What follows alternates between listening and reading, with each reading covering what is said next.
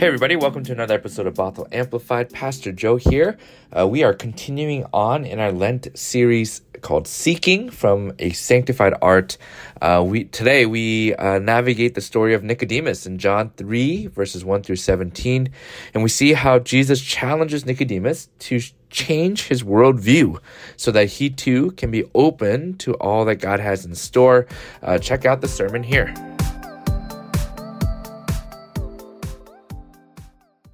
Morning. My name is Jim Crouch. Today, the second Sunday of Lent, in our series Seeking, we turn to John chapter 3, verses 1 through 17. Now, there was a Pharisee named Nicodemus, a leader of the Jews. He came to Jesus by night and said to him, Rabbi, we know that you are a teacher who has come from God, for no one can do these signs that you do unless God is with that person. Jesus answered him, Very truly I tell you, no one can see the kingdom of God without being born from above. Nicodemus said to him, How can anyone be born after having grown old? Can one enter a second time into the mother's womb and be born? Jesus answered, Very truly, I tell you, no one can enter the kingdom of God without being born of water and spirit. What is born of the flesh is flesh, and what is born of the spirit is spirit.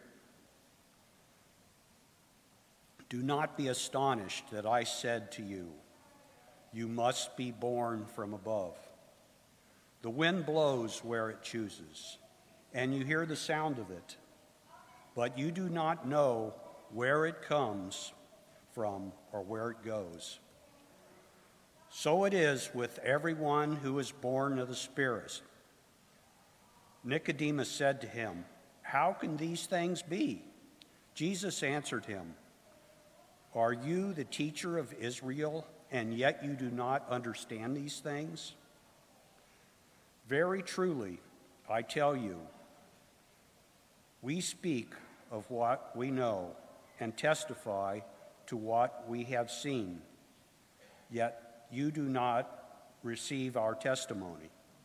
If I have told you about earthly things and you do not believe, how can you believe if I tell you about heavenly things. No, no one has ascended into heaven except the one who descended from heaven, the Son of Man. And just as Moses lifted up the serpent in the wilderness, so must the man of Son of Man be lifted up, that whoever believes in him may have eternal life. For God so loved the world that God gave God's only Son, so that everyone who believes in him may not perish, but may have eternal life. Indeed, God did not send the Son into the world to condemn the world, but in order that the world might be saved through him. Holy words for God's people. This week I had, I had a, a lunch meeting. I was meeting a colleague and friend for lunch today, uh, this week. And um, the, the, issue was that I had us scheduled to meet at noon, and she had us scheduled to meet at 1230. And so for half an hour, I drank a lot of water and a lot of tea, and I had to kind of tell the, the server, I was like, hey, um, I, my friend's coming, I promise, my friend is coming. And I had that awkward back and forth. Um, and, and, so she finally got there around 12:30, and uh, when she got there, we greeted each other. Said, "Hey, it's so good to see you. So good to see each other." Um, and then we sat down, and I said, "How are you feeling? How are you?" And she said, "I'm actually feeling uh, really frazzled right now." And she said, um, "I really don't like being late." Right? And so I was like, "Yeah, it's okay. Nobody does. Don't worry about it. I had time. You know, kind of did one of those things." And she said, No, no, no, no. It's not about you feeling bad. It's about me feeling bad about myself that I was late. And then she said, I'm learning to give myself grace. Ooh, that kind of stuck with me all week. Giving ourselves grace. How often or how yeah, how often do we are we harder on ourselves than we are on other people? Always, I hear. How often do we hold ourselves to higher standards or have expectations or, or are more critical of ourselves than of other people? I want you to hear this this morning. Give yourself grace. It's okay. God loves you for who you are. Even if you were late this morning to church, somebody. Just kidding. I really stuck with this. It's important for us to understand that the fullness of who we are and for who God creates us to be, that is the holy and belovedness in us. Not for anything we can accomplish, not for any expectations that we might meet. It's simply for being you that God loves you and this community loves you. Right, we want to say that this morning, as we gather for worship, as we come together in community, on site and online, you are welcome and you belong. Exactly for who God created you to be. You are welcome and you belong. We also want to name and recognize that there are places in our world and our society where that's not true for everyone, where people have been pushed out or kept out or marginalized. And if that has been your experience, especially in the church, we want to name first that we are sorry and that for this little while together, we're making a commitment that you will know that you are welcome and that you belong. For us, this is what this means. If you are gay or lesbian or transgender, bisexual, or questioning, know that you are welcome, know that you belong. If you're black or brown or indigenous, if you have been discriminated against because of the color of your skin, know that you are welcome, know that you belong. If you find yourself homeless or houseless or in the lower economic brackets of our community, if you're single or divorced or partnered or separated, know that you are welcome, know that you belong. With all of your unique gifts and abilities, created to be bearers of Christ's image to all the world, know that you are welcome, know that you belong. Amen? Amen. Let's pray together. Holy God, be present here and in all the places from which we are worshiping. Move in us and through us that we too would be moved and changed. Speak to us, we pray. Less of me, more of you. None of me, all of you. May the words of my mouth and the meditations of all of our hearts be pleasing in your sight, our rock and our redeemer. Amen. Uh, we have a lot to get to today, and so we're just going to go right into the text. And I want to invite you and introduce you to this man named Nicodemus who, who comes to Jesus in the middle of the night and he says, Rabbi, we know that you are a teacher who has come from God, for no one does these signs that you do apart from the presence of God. I want to invite you to think about something for a second. As Nicodemus is approaching Jesus in the middle of the night, what do you think he wanted in coming to Jesus? And I'm not sure if he actually knows.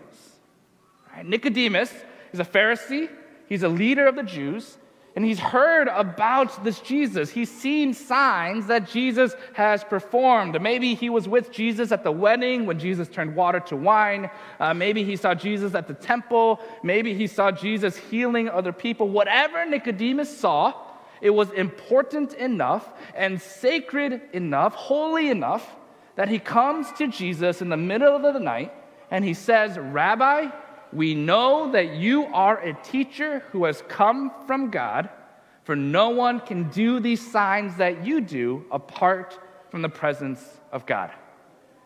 Okay, follow me on this. For him, for Nicodemus, these signs signify something. Nicodemus is so fascinated and so fixated on these signs that he comes to find this Jesus, trusting that Jesus is from God. It's, it's almost as if it's a formula, right? Rabbi, teacher, leader, uh, respected person, healer, plus miracles equals presence of God.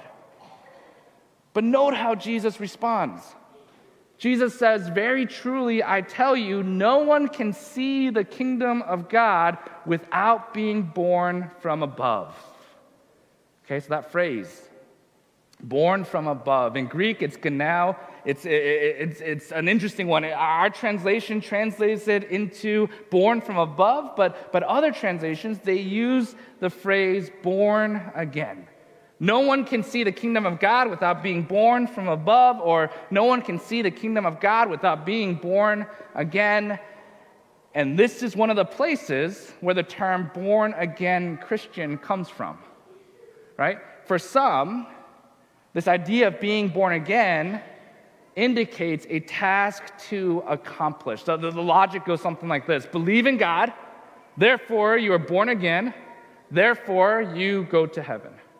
Right? It's the culmination of this Christian journey, and we, we know that Nicodemus interprets Jesus' response this way too, because he says, How can anyone be born again after having grown old? But, but, but I wonder what changes in the ways in which we interpret Scripture if we were to use the translation born from above.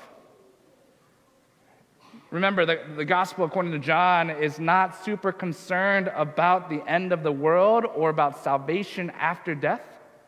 John is interested in each individual's relationship with Jesus, how, how one is a disciple of Jesus, and how the impact happens when there is a relationship with Jesus? What is the impact on the world today, presently, now?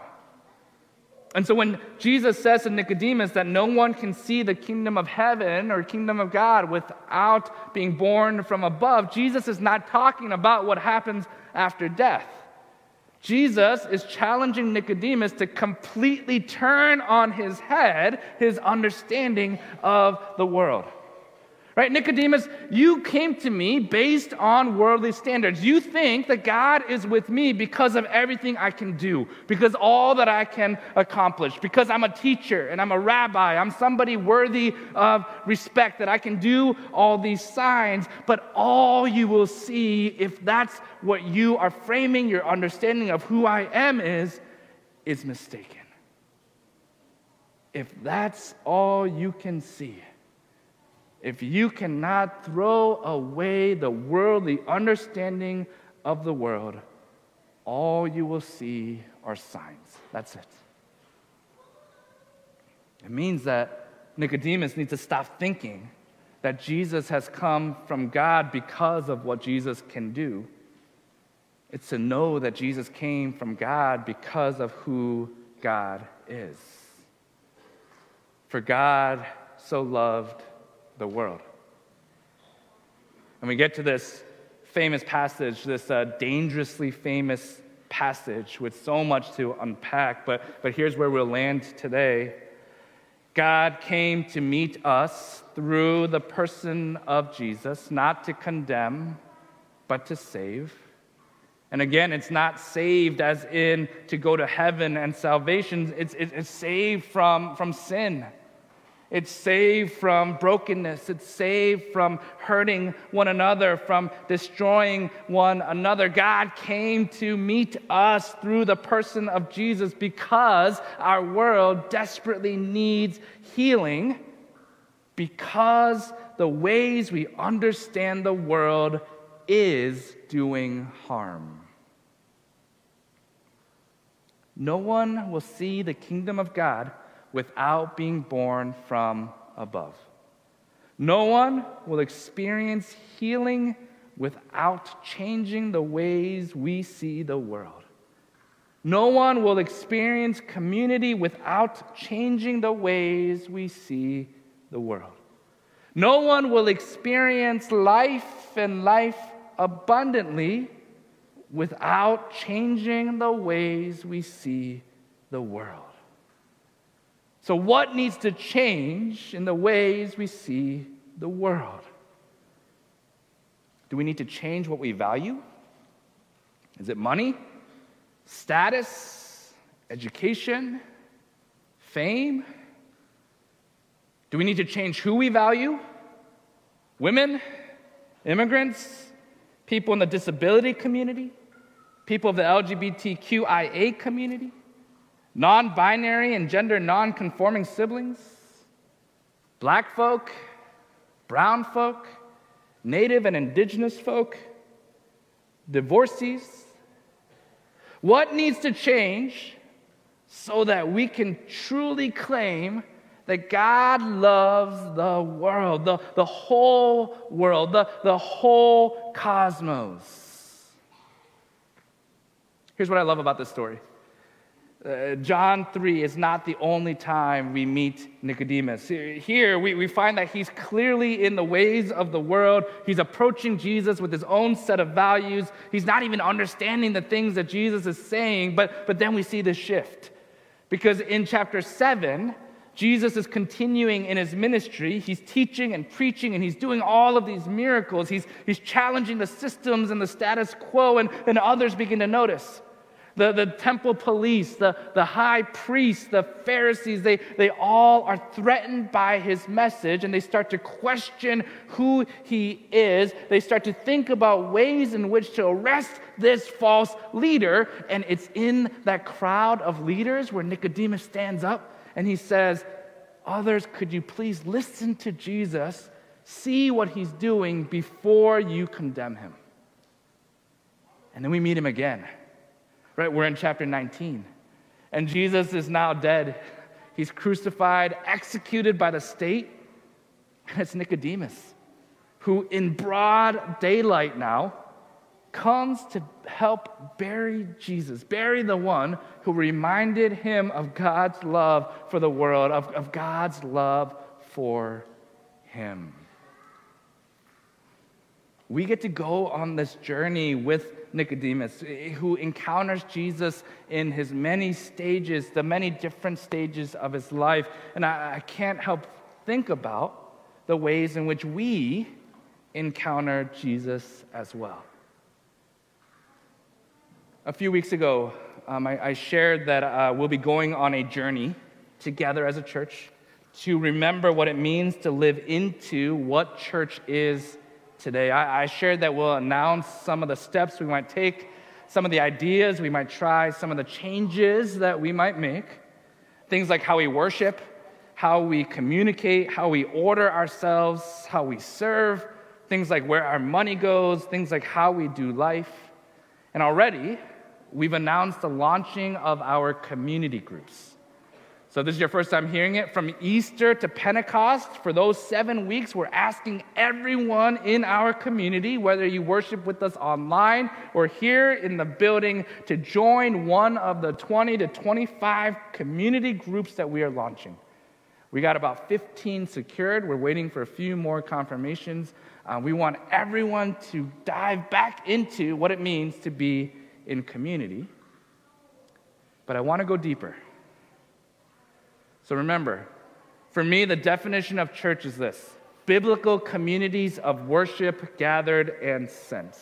Biblical communities of worship gathered and sent. Biblical communities meaning we are people connected by the story of God's faithfulness throughout Scripture.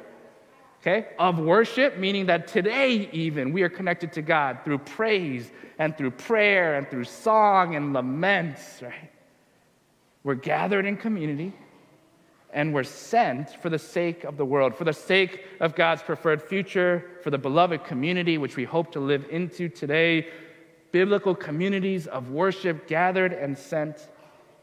And that's what we've been right? That's what Bothell United Methodist Church has been. Since 1885, we've been a biblical community of worship. We've gathered people initially of those who are suffering from what we now know as PTSD, people who are lonely, who have traveled to this new territory to experience new life, and who we are today. We are still a biblical community of worship. But who we are today is different from who we were then, and it's important to note the journey. So, listen, just in the last 10 years, in 2012, we had about 200 people in worship. In 2019, we had 390. In 2023, we are averaging 165. And this is just on site, right? We want to honor those, but it's hard to measure the people who are online. So on site, we went from 200 to 390 to 165. The reality is that COVID and its after effects have completely altered what church is and where the church might be going in the future. And we have to wrestle with that. We have to discern that. About a year ago, maybe, a little bit more, um, I took an informal straw poll. I, I asked uh, 30 of you, uh, not all in this service, but I asked about 30 of you uh, why you came to church. And uh, I invited you to share with me your answers. And, and, and surprisingly, very few of you said the sermon. we'll work on that. Unsurprisingly, everyone said community. Everyone said that they came to church to be with one another in community. If that's at all indicative of who we are, it says that we are a people drawn to one another because we want to do this thing called life together, that we want to be a biblical community of worship gathered and sent. That's why we're doing these community groups. And that's why, as we continue to emphasize community, we will move to one service from April 16 to September 30. For those Sundays, our community will worship together at one service at 9:30 a.m. We'll take components of both services uh, as we work to curate a worshipful experience where our whole community at once can grow closer to God and closer to one another. And then in September, we'll evaluate and we'll discern and we'll listen for how the Spirit is leading us forward. Is it one service? Is it two? Is it three? Is it four? But that's not all. I really wanted that to sound like a game. And that's not all. In conjunction with our 9:30 service, we'll also be offering ways to be gathered and sent together afterwards on Sunday morning.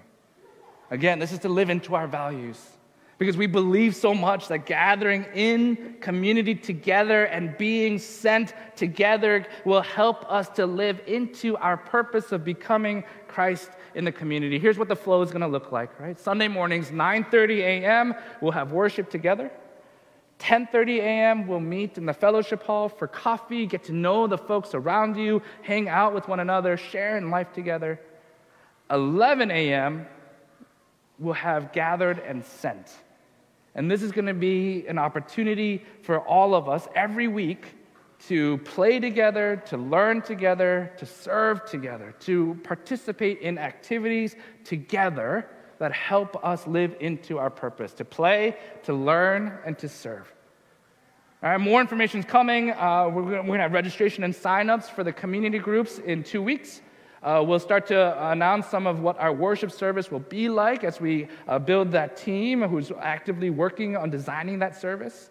We already have some activities scheduled. We're going to do some service with uh, Maltby Food Bank. With, we're going to go to the parks. Uh, we're trying to figure out how to rent out a movie theater. We're going to go to a baseball game. We're going to find ways to play, to learn, and to serve together. And that's what's going, I believe, shape us into who God is calling us to be, not just for the church of today, but for the church of where the Spirit is leading. In the meantime, I want to invite you to take on a posture like that of Nicodemus. Here's what I mean take on the posture that's open to the possibilities of what happens when we encounter Jesus. Nicodemus showed up in the middle of the, night, not knowing even what he was looking for but he showed up anyway, open to the possibilities. Earlier, I asked you, I said, what needs to change in the ways we see the world? It's us. It's us. We need to let go of the tight grip that we have on what we think is truth. We need to let go of the tight grip we have on the things that may have worked before, we need to let go of all that we've been conditioned to believe so that we can leave room for the Spirit to work in us and through us that our communities might experience transformation. I heard this question this week, and I want to ask you if our church closed tomorrow, will anyone except the people in worship notice?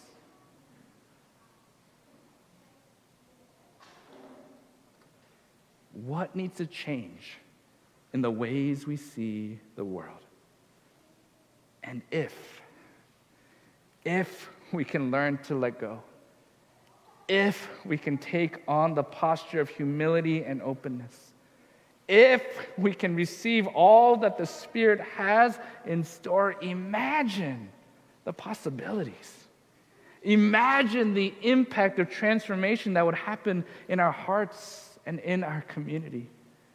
Imagine what happens when we show up open to all that God has in store. Here I am, open, willing, and excited about the possibilities ahead. This is why we gather at the table. We're going to come to communion in just a moment. We gather to remember that now, what we have in this moment, now is not it. It's not the end.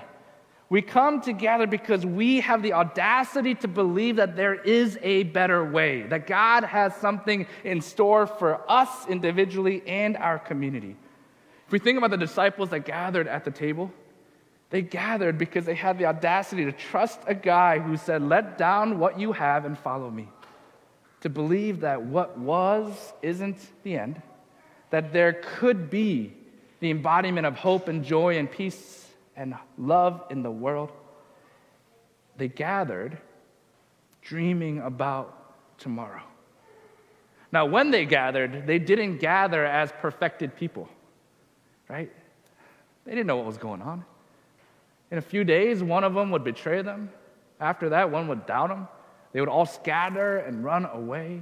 They were not here because they were already whole, but their individual pieces coming together made the beauty of community and allowed for, in that moment, God's love to be made known. We come to the table every time we do communion because we affirm and accept the possibilities that God's love could be made known. Amen. All right, so that was our sermon, a part two of our Lent series, Seeking. Uh, there's a lot there. Uh, not only do we follow Nicodemus and challenge ourselves to see the world anew and afresh, but we also announced some major changes and some big things happening in the life of our church. Uh, we are launching community groups starting in Easter. We're trying to invite everyone to be part of doing life together and joining one of the many community groups that we are preparing for. Registration will come out in about two weeks. We also announced that uh, we will be having one service starting uh, the Sunday after Easter all the way through September, as well as our new programming called Gathered and Sent. Uh, definitely more information will be coming your way. But in the meantime, I invite you to have open postures and open hearts and be excited uh, of all that God is doing. Uh, have a great week, and we'll see you soon.